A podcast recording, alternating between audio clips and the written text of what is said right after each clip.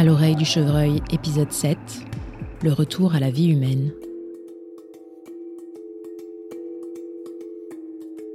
L'éco-aventure de l'homme chevreuil touche à sa fin.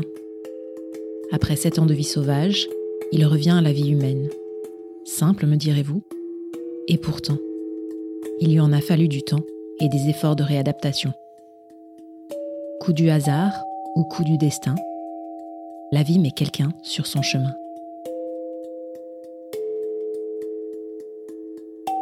Je me suis retrouvé euh, dans l'obligation de, revenir pour manger à, la civilisation, d'une certaine façon.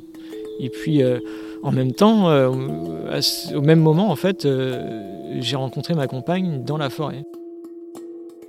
Le seul chevreuil du coin qui voulait bien rester avec moi, c'était Daguet, parce qu'il était aussi têtu que moi et il disait c'est hors de question que je bouge de là, c'est mon territoire.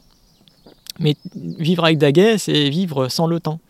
Et euh, il a fallu traverser un chemin, et on s'y est mis très tôt le matin, et euh, le soir on y était encore, parce qu'à chaque fois il y avait euh, des touristes, il y avait des motocross, ou il y avait des chiens qui se promenaient, enfin bref, c'était quelque chose de très long pour, pour Daguet.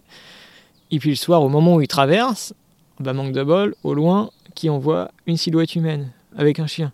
Et lui qui se remet à repartir. Je suis, et on va pas y passer la nuit non plus. Alors j'ai dit, bon, je vais aller voir l'humain. Mais j'étais excédé. Parce qu'en fait, quand on est fatigué, qu'on a faim, qu'on a froid, qu'on on, on, en a marre. Puis à la fin, l'espèce humaine, on dit, merde, ils nous font chier. Et euh, je supportais plus. Ça, m'excédait. Puis je suis allé euh, voir directement. Alors je me suis dit, plutôt que de jouer le mec agressif où euh, je risque de m'en prendre une parce que je sais pas sur qui je tombe, euh, je vais jouer plutôt gentil. Et puis je dis, bah, j'ai vu que c'était une femme en plus avec son chien. Bon, le chien n'était pas non plus, c'était pas un pitbull, hein, c'était un berger pyrénéen, donc bon, ça allait. Et j'ai dit, bah, si, vous voulez, là-haut, il y, a des sangliers pour votre sécurité. si j'étais vous, je ferais demi-tour. Elle m'a dit, mais vous êtes qui? Je lui ai dit, oh, bah, moi je suis photographe je suis souvent là, je reviens euh, de là-haut et euh, c'est pas très très sécure. Enfin, les sangliers ont l'air vraiment méchants, hein, même si c'était pas du tout le cas. Et puis elle m'a dit ah, bah oui, à ce moment-là, je remonte à la voiture. Et puis bah, comme un andouille, bah, moi j'ai suivi. J'ai raccompagné, on a discuté un peu le bout de gras. Et puis euh, bah, voilà, on est resté en contact en tout cas. Moi, je commençais à revenir à la civilisation de plus en plus. Euh, j'avais réussi à me faire ami avec le maire du village qui m'a financé entièrement l'exposition parce qu'il m'a dit ah bah, si tu fais des photos de tes chevreuils, euh, je pourrais faire, euh, je pourrais faire t'organiser une petite expo. Ça pourra pourquoi pas te permettre de vivre. Puis bah, je dis bah oui pourquoi pas. Donc j'ai repris l'appareil photo, j'ai fait des photographies. Et puis j'ai commencé à ressortir de, ça, même si à l'époque c'était difficile pour moi parce que les humains m'insupportaient, leur odeur je la supportais plus. Euh, je sentais le stress des gens, même s'ils étaient gentils, au fond, il suffisait qu'ils aient une vie de merde et qu'ils aient une angoisse ou un truc comme ça, je le prenais pour moi. Et euh, je résistais tant que la personne était là, et puis après, je me sentais pas bien parce que euh, tout me gênait chez lui. j'avais du mal à dormir parce que bah, j'avais l'impression de crever. Parce que quand j'étais enfermé dans une pièce, je, je respirais plus. Quand on est dehors, on a le vent qui passe dans les narines, on respire bien. Et puis euh, là, je me retrouvais euh, bah, à pu, avoir cette capacité naturelle de respirer. Il fallait faire des, grands efforts pour, euh, pour respirer. donc ça n'a pas été forcément très très facile de revenir à la, à, la, vie humaine avec tous les vertiges que j'avais, les angoisses, le stress, voilà, un monde qui file à une vitesse folle déjà à l'époque.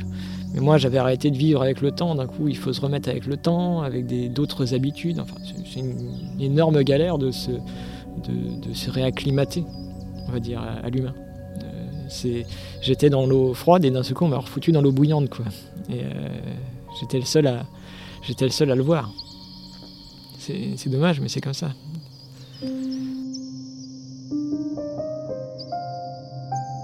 Moi, j'ai vu un monde en couleur et tous les autres, ils le voient en noir et blanc. Et comment expliquer à tout le monde ce que c'est que la couleur? C'est quoi la couleur quand tout le monde a un poste en noir et blanc? C'est pas facile à expliquer. On peut partager les sons, on peut partager pas mal de choses, mais c'est ça qui est le plus dur en fait. Donc j'essaie à travers euh, mon bouquin ou euh, à travers les conférences ou les trucs comme ça, de, d'expliquer ce que c'est que la couleur, en fait. Voir la vie en couleur avec. Et, et, chercher plus le bonheur que le pouvoir d'achat, en fait.